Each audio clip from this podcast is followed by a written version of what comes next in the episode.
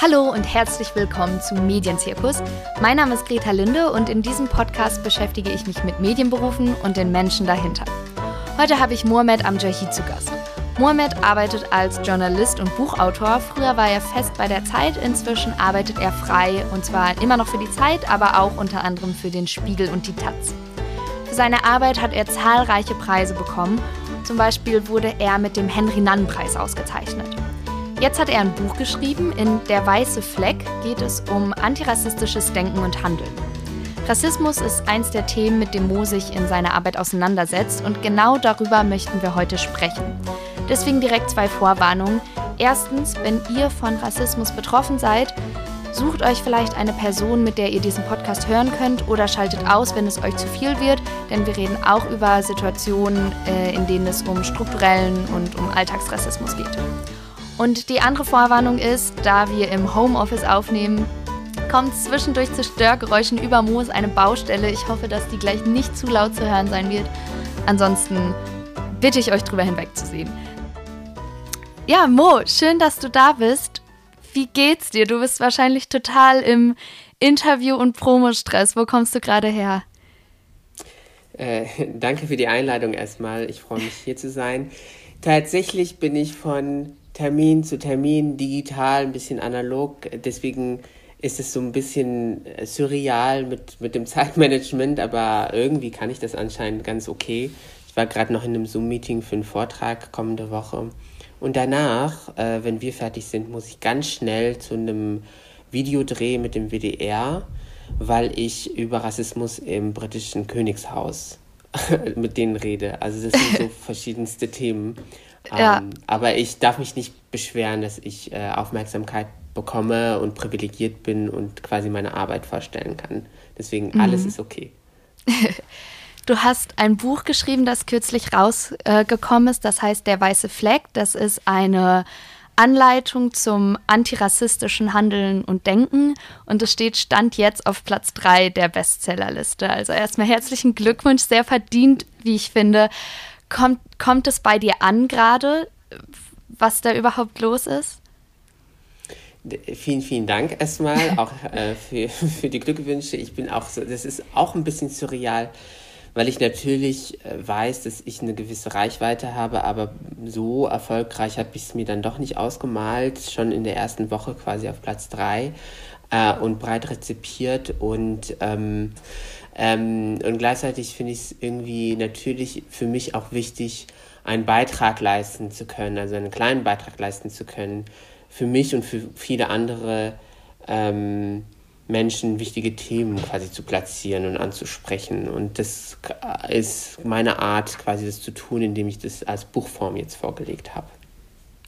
Hast du das Gefühl, dass das Buch jetzt anders rezipiert wird als dein letztes. Also du hast ja schon mal ein Buch geschrieben, das ist 2017 rausgekommen, unter Weißen heißt das. Hast du das Gefühl, dass sich jetzt vier Jahre später mehr Leute, vor allem mehr Weiße, für diese Themen interessieren oder mehr Interesse da ist, sich damit zu befassen? Auf jeden Fall. Also als Unter Weißen 2017 reingekommen ist in die, ähm, in die Buchhandlungen und auch in Berichterstattung, haben mir ganz viele so geschrieben, was, wie Weiße, was, wie. Also so ganz basale Dinge und das ist ja nicht erstmal nicht schlimm. Und ähm, jetzt bei diesem Buch habe ich das Gefühl, sehr, sehr viele Weiße haben das sowieso verstanden und wollen sich wirklich weiterbilden. Also ich habe deswegen ja auch diesen kleinen Kniff mit der Süßkartoffel der sogenannten äh, dann versucht, um zu sagen, wenn man sich, es lohnt sich für sich selbst, aber auch für das Zusammenleben in einer Gesellschaft, wenn man sich antirassistische Gedanken ähm, und Handlungsanweisungen anschaut erstmal. Das muss man ja nicht erst eins zu eins alles dann ähm, quasi umsetzen, abgesehen davon, dass ich den Leuten ja nichts befehlen kann, sondern ja nur Angebote machen kann. Äh, und ich habe schon das Gefühl, dass es in den vergangenen drei Jahren auf, auf der einen Seite eine Öffnung gab und auf der anderen Seite nochmal eine Abschottung. Es gibt natürlich diejenigen, die unverbesserlich sagen, was fällt dir überhaupt ein, ähm, das ist rassistisch, irgendwie Antirassismus ist Selbstrassismus oder äh, die wollen diese queer-feministische äh, Verbotspolizei jetzt und so weiter und so fort. Und natürlich mit den Leuten kann ich halt nicht so gut reden. Die gibt es in Redaktionen, die gibt es als LeserInnen, BriefschreiberInnen äh, und das ist Teil von Deutschland und es ist traurig, aber das kann man jetzt nicht ändern. Ob das jetzt in der Sache besser oder schlechter geworden ist, werde ich auch ganz oft gefragt und ich glaube, das ist einfach jetzt sichtbarer. Es gibt Bücher, es, es, gibt ja nicht nur meine Wenigkeit, es gibt sehr viele andere AutorInnen, äh, Alice Hastas zum Beispiel, Natasha Kelly, zum Beispiel Fatma Aydemir äh, und viele, viele andere, die halt in ihren Genres mit ihrer wissenschaftlichen Arbeit äh, aus anderen Perspektiven und Betroffenheiten und Expertisen heraus antirassistische äh, Gedanken sich machen, äh, Strategien sich ausdenken. Und das zu ignorieren ist schwieriger geworden in Deutschland. Ja, es gibt eine Szene in deinem Buch, die mir total in Erinnerung geblieben ist. Da schreibst du darüber, dass nachdem dein letztes Buch, also nachdem Unter Weißen rausgekommen ist, ein leitender Redakteur sich total in die Ecke gedrängt gefühlt hat und dich angegangen ist und meinte, dass deinetwegen oder äh, wegen solchen Stimmen, die du eben beschrieben hast, halt ein Diskurs überhaupt nicht mehr möglich sei und man ja nichts mehr sagen dürfe. So nach dem Motto, ne, jetzt stehst du hier, dein Buch ist ein Bestseller, äh, du gibst ganz viele Interviews wie hast du das geschafft, dich nicht einschüchtern zu lassen? Oder äh, du beschreibst ja auch, dass das für dich eben nicht nur, naja, irgendwelche Drohungen sind, was schon schlimm genug ist, sondern dass ja auch für dich persönliche, finanzielle, berufliche Konsequenzen hat, sowas. Also ich glaube, eine Basis dafür ist natürlich mein Safer Space Freundeskreis, Freundinnenkreis, den ich ja auch bespreche im Buch ähm, und wo ich viel Unterstützung bekommen habe. Und andererseits meine Ausbildung als Anthropologe hat da, glaube ich, sehr gut geholfen, weil ich dann auch immer versucht habe, methodisch immer zu überlegen, warum reagiert jetzt Person XY in dem und dem Kontext, so wie sie reagiert. Und es ist ja absolut absurd zu sagen, dass weil ich jetzt ein Buch geschrieben habe, da ging es um das erste Buch unter Weißen, ähm, dürfe eine andere Person nichts mehr sagen. Ich meine, also ich wünschte, ich wäre so mächtig, mächtig aber das ist ja nicht der Fall und es wird auch nie der Fall sein, glaube ich. Ähm, und deswegen da auch Leute auch nochmal und Kolleginnen und Kollegen auch nochmal zu erden und denen zu sagen, chill auf dein Leben. Und ich beschreibe ja auch ähm, später im Buch, dass genau dieser Redakteur ja eigentlich äh, woke sein kann, wenn er in die USA guckt und sagt, oh nein, das mit der Polizeigewalt in den USA ist ganz, ganz schlimm äh, und das muss enden. Und das ist natürlich auch so eine Spezialität in Deutschland, dass man versucht, da so eine Balance zu halten, weil man will ja auch nicht als uncool dastehen. Ähm, und diese Absurdität, dass die viele Kolleginnen und Kollegen in ihren Kolumnen zum Beispiel aufschreiben, dass sie nichts mehr sagen können. Also sie schreiben in breit rezipierte Kolumnen, dass sie nichts mehr schreiben können. Ich weiß nicht, ob das Sinn macht. Äh, also für mich macht das keinen Sinn. Ja, das konnte ich selbst beobachten, dass ähm, einerseits es in vielen Redaktionen so ist, dass Leute sich hinstellen und von sich total überzeugt sein oder total überzeugt sagen, sie seien ja super offen und keine Rassisten und so weiter. Und dann wird angekündigt, dass bald eine Kollegin mit türkisch klingendem Nachnamen anfängt. Und dann ist das Erste, was denen anfällt, oh ja, super, welche Sprachen kann die dann? Und dann fragt irgendwer anders äh, sowas nach dem Motto, wo aber ganz eindeutig irgendwie mitschwingt, ach ja, die wurde ja jetzt nur eingestellt, weil wir so eine Diversity-Quote von da oben haben. Und da ich, ich weiß selber nicht genau, wie man damit umgehen kann. Also natürlich spreche ich mich immer dagegen aus, wenn ich merke, hier ist was ungerecht oder ich kann gerade vielleicht irgendwie was machen, aber ich habe bei manchen das Gefühl, dass richtig, naja, Hopfen und Malz verloren ist oder die das gar nicht anders sehen wollen oder das sich so eingebrannt hat, dass ihnen da jetzt vielleicht ein kleiner Teil vom Diskurs weggenommen wird. Also äh, ich kenne den Fall von einer Praktikantin, äh, die Kopf, Kopftuch trägt und ähm, als die reingekommen ist, gab es eine Konferenz, äh, ob das überhaupt okay ist. Und da haben sich Leute positioniert, so, nee, wir können so eine Praktikantin nicht haben, weil sie Kopftuch trägt. Und andere, die haben gesagt, es ist unerträglich, dass wir das diskutieren. Am Ende war diese Praktikantin am Boden zerstört, dass es überhaupt diese Konferenz gab und die da besprochen worden ist als Person. Also ihre Existenz wurde halt in Frage gestellt. Und das Einzige, was man da machen kann, ist zu versuchen, sich Verbündete zu suchen. Äh, tatsächlich als von Rassismus betroffene Person. Das gilt jetzt nicht nur für Redaktion, sondern auch für Hochschule, Schule, Arbeitsplatz, ähm, keine Ahnung, andere Räume.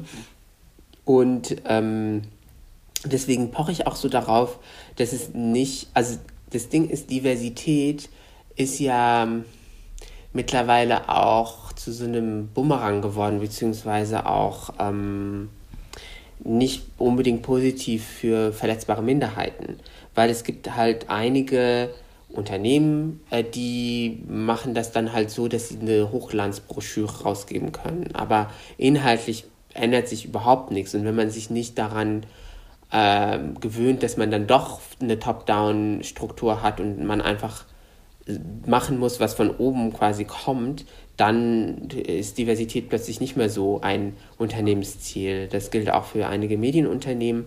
Und äh, im Buch beschreibe ich deswegen, dass es wichtig ist, nicht nur Repräsentation herzustellen, ich finde Repräsentation ist ein besseres Wort, äh, sondern Repräsentation in den Entscheidungssphären. Ähm, jede Redaktion hat mittlerweile quasi äh, so den Haus Mohammed, sage ich jetzt mal, oder die Haustürkin, wie despektierlich auch das genannt wird. Ähm, und es ist aber nicht genug, sondern es muss dort, wo, also es kann ja auch nicht sein, dass Herausgeberräte nur aus Männern besteht. Also das, also ja, aus alten da, weißen Männern. Meistens, äh, und das ist einfach so, hä, da ist ja die, mehr als die Hälfte der Bevölkerung gar nicht repräsentiert. Und Betroffenheit ist ja gleichzeitig keine Expertise. Das bedeutet ja nicht, dass eine von Rassismus betroffene Person automatisch die bessere Chefredakteurin wäre. Also es stimmt ja nicht. Aber homogen zusammengesetzte Chefredaktionen sind einfach schlechte Chefredaktionen im Sinne von, dass sie nicht die adäquaten Entscheidungen treffen können, um ein gutes journalistisches Produkt herzustellen. Und das ist mir total wichtig, einmal festzustellen ähm, dass sich das ändern muss und es beleidigt deswegen auch viele Leute, weil sie natürlich denken, hey, der will jetzt meinen Job mir wegnehmen und die Antwort lautet ja. ich habe selbst jetzt kein, ich habe selbst keine Ambitionen äh, auf äh, Chefredaktion oder Ressortleitung, weil ich glaube, das ist ein richtig schwieriger Job. Es ist sehr viel Managementarbeit, äh, man kommt nicht mehr so richtig zum Schreiben, man hat äh, Personalverantwortung als ehemaliger Personalrat, äh, Betriebsrat, Entschuldigung, ähm, weiß ich, dass es wirklich eine total schwierige Aufgabe ist. Und viele, viele derjenigen, die jetzt gerade in diesen Positionen sind, sind nicht gut qualifiziert. Leider zu viele. Das muss man auch einmal besprechen. Mhm. Was meinst du damit, die sind nicht gut qualifiziert oder nicht genug qualifiziert? Na, wenn äh, zum Beispiel man ein Team hat, das äh, doch irgendwie ähm, die Verhältnisse da draußen repräsentiert, also Frauen und Männer, äh, äh queere Menschen, ähm, ab und zu äh, soll es ja vorkommen, dass es auch JournalistInnen of Color äh, geben soll, nicht so viele. ähm, und man hat Personalverantwortung quasi für genau diese diverse Gruppe, ist es ganz, ganz gut, eben diese Diversität auch da abzubilden, wo diese Verantwortung aufgenommen wird in Entscheidungsfindung. Also mm, in dem Augenblick, wo ich zum Beispiel einen Vorfall mit Sexismus in einem Unternehmen habe und wir haben ja mehrere MeToo-Fälle jetzt auch in, ähm, in äh, Medienunternehmen gehabt, äh, schadet es vielleicht nicht, äh, dass man vielleicht in der Personalabteilung, aber auch in der Chefredaktion, aber auch in der Intendanz ähm, eine feministische Sicht auf die Dinge hat. Und zwar von einer Frau zum Beispiel. Würde ich jetzt so behaupten, dass es nicht schaden würde, weil allein die Tatsache, dass man als betroffene Person sich ja an diese Leute wenden muss und dann sitzt man ähm, in einem Raum voll mit Dudes, äh, ist nicht gut. Ja. Würde ich auch aus meinen Recherchen heraus behaupten, dass das auch Teil des strukturellen Problems ist, warum sehr viele Fälle bis jetzt noch nicht aufgeklärt worden sind oder intern aufgearbeitet worden sind. Mhm. Ähm, oder Mechanismen quasi aufgebaut worden sind, die überhaupt gar nicht diese MeToo-Fälle erst zulassen. Ähm, und deswegen ist diese Repräsentation, glaube ich, total wichtig. Auch im Sinne der Kolleginnen und Kollegen, die überall, ähm, und wir kennen ja die Medienbranche, da ist ja Selbstausbeutung Alltag. Das, äh, viele, vor allen Dingen junge Kolleginnen und Kollegen, arbeiten bis zum Umfallen und werden dafür nicht so gut bezahlt. Und das Mindeste, was man da anbieten kann, ist eine adäquate Repräsentation bei den, in der Chefetage, in den Chefetagen. Ja, auf die Bezahlung möchte ich gleich nochmal zu sprechen kommen. Jetzt erstmal, als ich angefangen habe, neben dem Studium journalistische Praktika zu machen und in diese Arbeitswelt einzutauchen, habe ich ganz schnell gemerkt, oder hatte ich oft so Momente, huch, ich werde ja überhaupt nicht so wahrgenommen wie der männliche Praktikant. Und ich hatte ganz schnell dieses Gefühl, ich muss jetzt aber doppelt so hart arbeiten, dass mir hier jemand zuhört wie äh, der Typ, der genauso qualifiziert ist wie ich. Oder jetzt die Praktikantin mit dem Kopftuch, die du angesprochen hast, über die dann erstmal ellenlang diskutiert wurde, bevor sie eigentlich damit anfangen konnte, weswegen sie da war. Gab es bei dir so einen Moment, wo du gemerkt hast, ich werde hier anders wahrgenommen oder ich muss mich irgendwie doppelt und dreifach in diesem Job beweisen, damit ich die gleiche Aufmerksamkeit und den gleichen Respekt bekomme? Also vorab würde ich sagen, erstmal äh, eine wichtige Info an alle ZuhörerInnen. Falls Sie sich wundern, warum hier jetzt alles raschelt, äh, unweit von meinem Homeoffice ist eine Baustelle und die äh, ist halt Realität meines äh, Arbeitsalltags und deswegen reden wir einfach weiter und hoffe, dass das die Soundquality jetzt nicht so sehr beeinträchtigen wird. Ähm, zu deiner Frage, anderes Beispiel. Also ich war dann irgendwann mal halt dann auch Redakteur und hatte auch eine gewisse Verantwortung und kann mich gut erinnern, wie aus einer Journalistenschule so ein junger weißer Mann vorbeigekommen ist und dachte, äh, er könnte die Rollen jetzt vertauschen. Also ich sei sein Praktikant und er sei der Redakteur. Das heißt, es geht hier auch um ein bisschen sozialisierte Verhaltensweisen und wie die ähm, die, das Selbstbild bei einigen äh, Kolleginnen und Kollegen ist. Ich musste ihm dann, und das war auch Teil seines Praktikums, dann äh, erklären, dass ich natürlich derjenige bin, der die Aufträge vergibt und sagt, wer was machen könnte und nicht andersherum. Äh, und ähm, bei dem hatte ich dann auch mit Kolleginnen besprochen, dass es auch so komisch war, äh, diese Gender.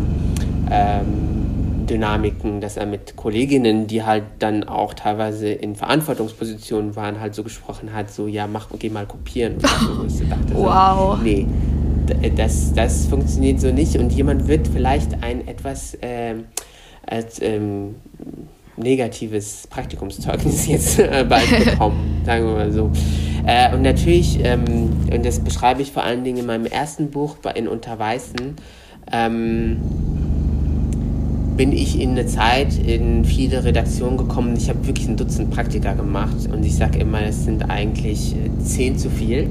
Ähm, das war eins der ersten Sachen, an die ich mich erinnere, die du, die du von dir erzählt hast. Äh, können wir gleich auch noch mal drüber quatschen. Genau, das nicht übertreiben. Kids, wenn ihr das hört, es ist nicht zwölf Praktika machen. Das ist, also man kann es auch übertreiben, sagen wir mal so. also sich wirklich auch gut informieren, welches Praktikum passt zu mir mir ähm, und ähm, welche Bedingungen gibt es und wie kann ich das irgendwie, wenn ich zum Beispiel studiere, das mit dem Studium vereinbaren und so. Da ist, glaube ich, viel effektiver, dann sich auf zwei oder drei Praktika während der Studienzeit zum Beispiel zu konzentrieren. Das aber nur so nebenbei gesagt. Äh, ich kam da halt als sehr, sehr junge Person immer in die Redaktion und war, glaube ich, immer die jüngste Person unter den PraktikantInnen. Also ich kam da hin und da waren teilweise, ich weiß noch, äh, in einem Auslandsstudio, war, ich war irgendwie Anfang 20 und der andere Praktikant war Mitte 30 und war schon Producer im Fernsehen und so und hat sich das aber so gegönnt, quasi da nochmal ein Praktikum zu machen. Und da gilt es auch natürlich auch in so einer Branche, wo es wirklich viel um auch leider Ellbogen geht, sich zu beweisen und zu sagen, ich habe eine Expertise und ich kann einen Mehrwert reinbringen und so. Bei mir kam, glaube ich, auch ganz oft dazu, dass sehr viele nicht so genau mit dieser eben Repräsentation umgehen konnten. Also viele, ich beschreibe die Situation in einem Newsroom äh, in, in Unterweißen, wo eine Kollegin dann mir sagt, hör auf, auf Arabisch im Newsroom zu telefonieren, weil ich kann mich nicht konzentrieren, wenn du diese Sprache sprichst. Und ich so, hä?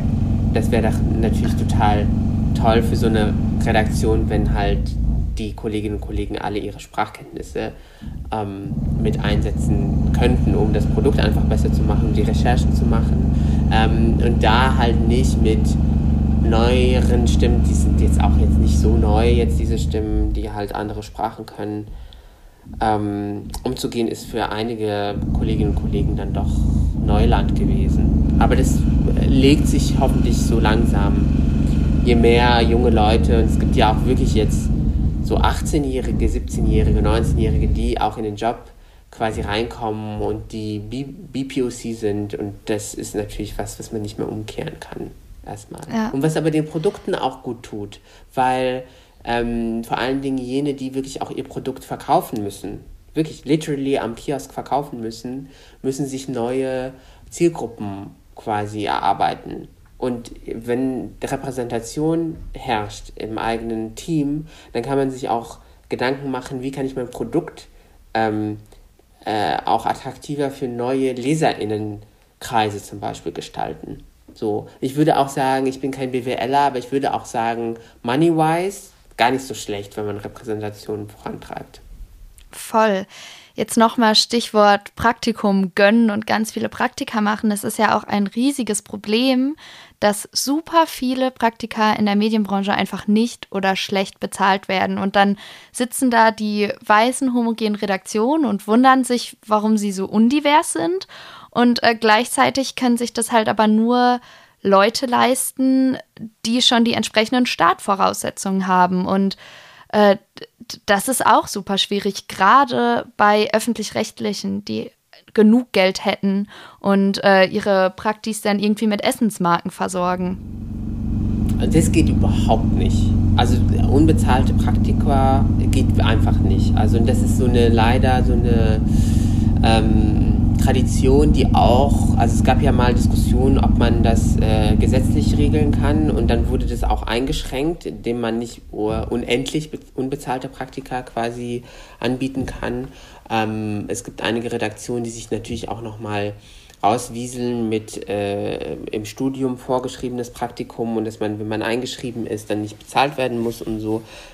Aber das ähm, erklärt auch, warum so viele ähm, äh, Kinder von JournalistInnen dann auch die Praktika bekommen, zum Beispiel, ja. weil da quasi die, ähm, da die Abkürzung gegeben ist, dass man dann halt irgendwie dann äh, eher in der Redaktion landet, weil Leute kennen Leute Vitamin B und man denkt halt immer, hm, nein, äh, wir wollen keine Quoten, weil es geht ja nur um, äh, was eine Person kann und das ist ja nicht der Fall. Praktika werden zu einem großen Teil auch über Kontakte vergeben. Und weil, man, weil ich auch jetzt nicht ähm, utopisch nur denken möchte, sondern weil ich denke, dass es auch ähm, pragmatisch sein muss, muss man jetzt auch genau dieses Vitamin B für jene bereitstellen, die es halt nicht von Hause aus haben. Voll, stimme ich zu. Ich sage auch immer, ich kann das total verstehen, wenn da irgendwie ein kleines Startup ist und die sagen so, ey, wir können dir kein Geld zahlen, aber du darfst super viel machen, hast Verantwortung und kriegst hier das Mittagessen bezahlt. Aber es kann nicht sein, dass man für eine Vollzeitstelle äh, irgendwo bei Medien, wo man weiß, da sitzt Geld, einfach nichts bekommt. Also das muss sich ändern. Und ich habe leider das Gefühl, dass viele das zwar sehen, aber nichts tun. Ich habe das selbst schon öfter bei diversen Stationen angesprochen und da hieß es dann immer, ja, aber das machen wir ja schon, aber erst, wenn man zwölf Wochen Praktikum macht. Und die vergeben dann aber nie zwölf Wochen Praktika oder so. Ich habe halt irgendwie das Gefühl, dass, dass Leute erkennen, dass da ein Problem ist, aber nichts tun wollen, können, nicht aus ihrer Komfortzone raus möchten. Ja, und dann äh, beschweren sich einige, mh, hm, äh, quasi ArbeiterInnen oder nicht studierte Menschen sind unterrepräsentiert im Journalismus. Das ist so, ja. Warum wohl? Ja. Äh, weil man muss sich wirklich auch Journalismus leisten können.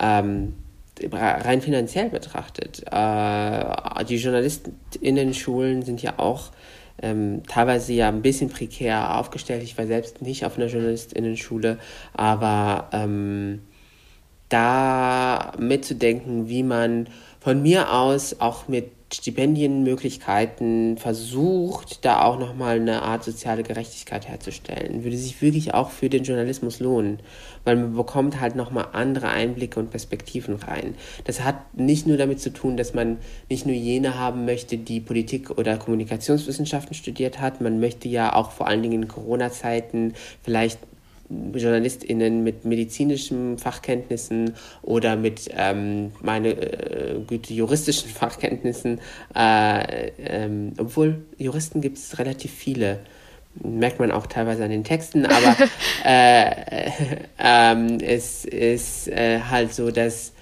ähm, eine Kakophonie und eine Diversität auch in den Stimmen derjenigen, die halt Beiträge erstellen oder Texte schreiben, total gut ist. Und deswegen ist es äh, wirklich lohnenswert, da nochmal zu überlegen, wie man den Job und die ganze Branche öffnen kann für all jene, die eben nicht diesen Zugang haben, eben nicht Mami und Papi haben, die halt irgendwie irgendwo anrufen, weil sie den Chefredakteur kennen. Und ich habe auch PraktikantInnen gesehen, die, äh, das sind halt die Kinder von den Ministern und Ministerinnen zum Beispiel. Und da ging es über Vitamin B.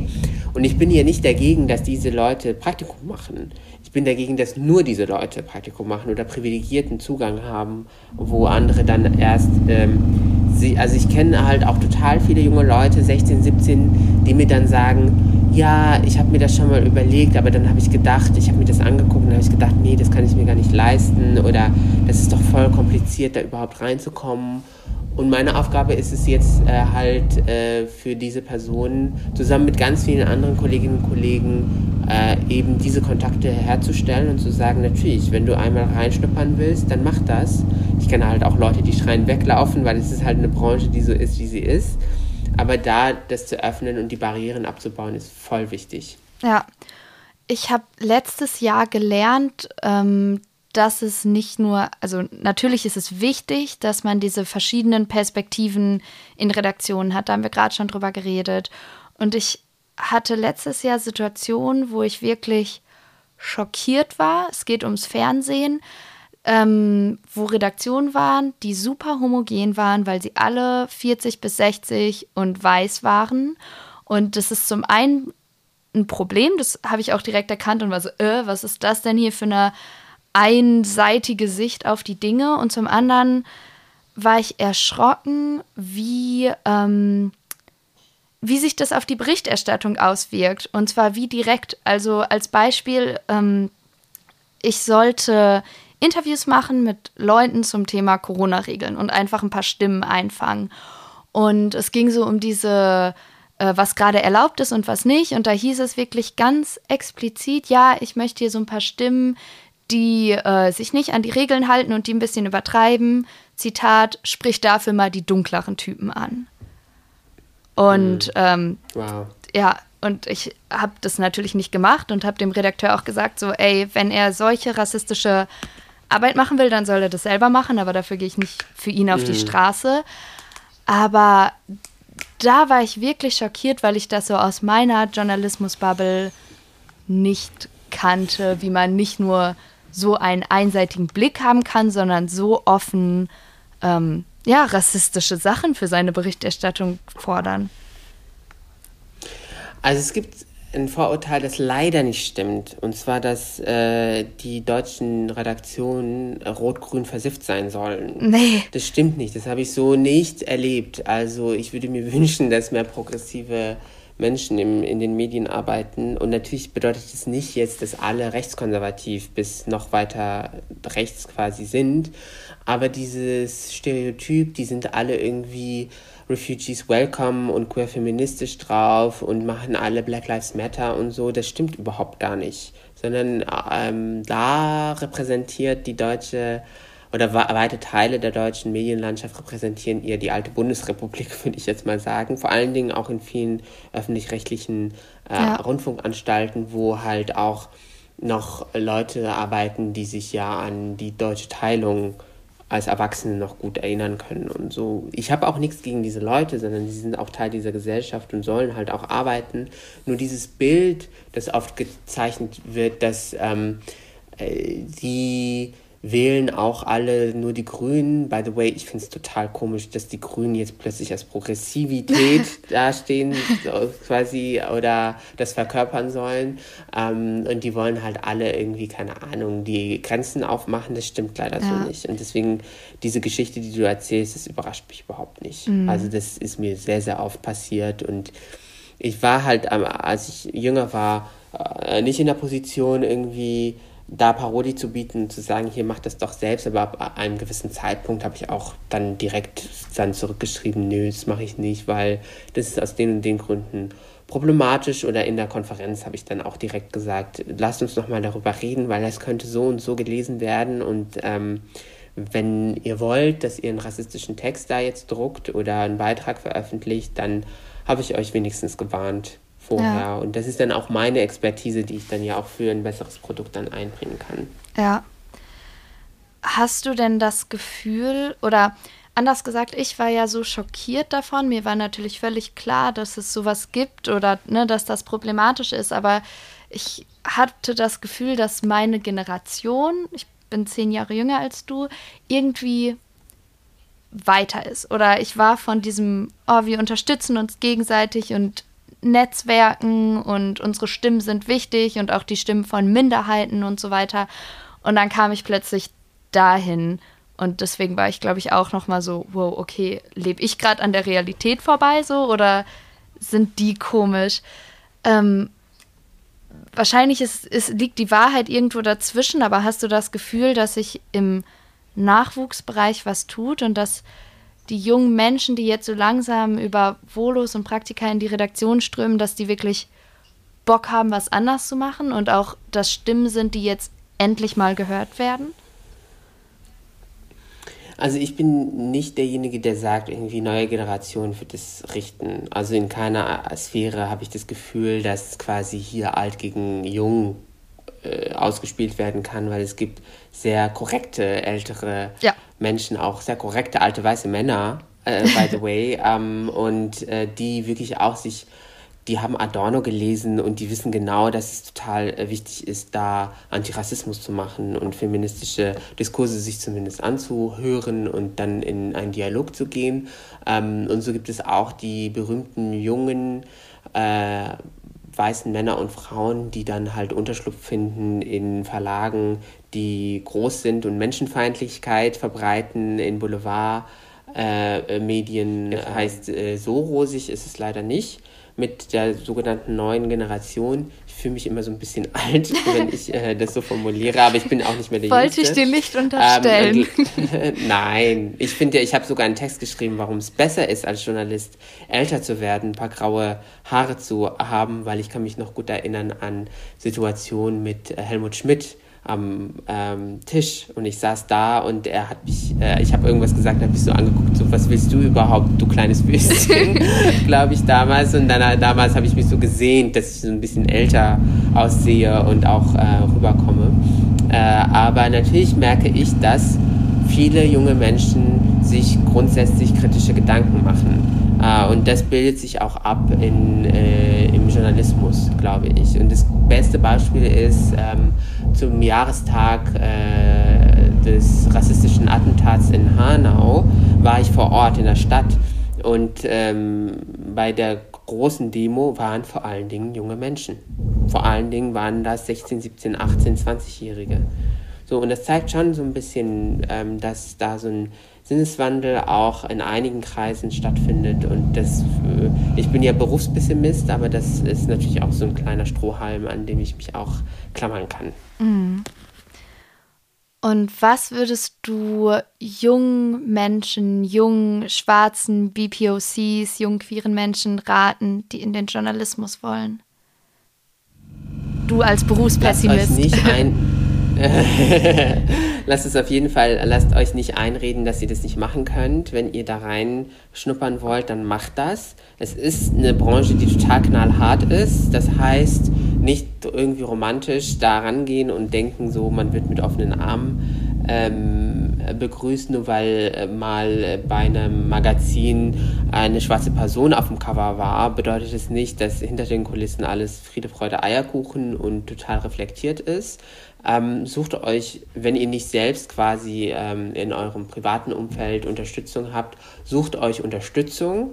Es gibt verschiedene Programme, es gibt verschiedene Stipendien, ähm, es gibt äh, die Möglichkeiten, verschiedene Leute anzurufen und das klassische, äh, beste Ding, was man machen kann, ist das Praktikum bei der Lokalzeitung nebenan. Man kann dann irgendwie den Kaninchenzüchterverein sich anschauen und darüber schreiben und da quasi zuerst einmal reinschnuppern und schauen, ob das überhaupt eine überhaupt das überhaupt das was für einen ist oder nicht. Ja. Das ist ein schönes Schlusswort. Vielen, vielen Dank, dass du da warst, äh, dass du dir die Zeit genommen hast. Leute, lest Moosbuch an alle Weißen vor allem. Seid eine gute Süßkartoffel. Lest vor allem das letzte Kapitel und äh, habt noch einen schönen, stressfreien Tag, Mo. Vielen Dank dir. Danke dir, Greta, für die Einladung und bis ganz bald. Ich freue mich auf den Podcast. Danke. Ciao. Ciao. Ich hoffe, euch hat diese Podcast-Folge nicht nur Spaß gemacht, sondern ihr habt auch was gelernt. Im Optimalfall habt ihr ein paar Tipps zum Netzwerken bekommen und wisst, wie ihr bald im Journalismus durchstarten könnt. Ansonsten, Leute, hinterfragt eure Privilegien, lest Moos Buch und sprecht mit Leuten in eurem Umfeld. Ich werde in der Folgenbeschreibung auch nochmal zahlreiche Lektüreempfehlungen verlinken, auch zu Moos Texten, aber auch zu den Leuten, die er genannt hat. Ansonsten freue ich mich, wenn ihr den Podcast auf Spotify, iTunes und Co. abonniert, eine Bewerb Bewerbung, Bewertung hinterlasst und äh, mir auf Instagram bzw. den Podcast auf Instagram folgt. Den findet ihr unter medienzirkus.podcast und da poste ich rund um meine GesprächspartnerInnen und es gibt einige Hintergrundinformationen.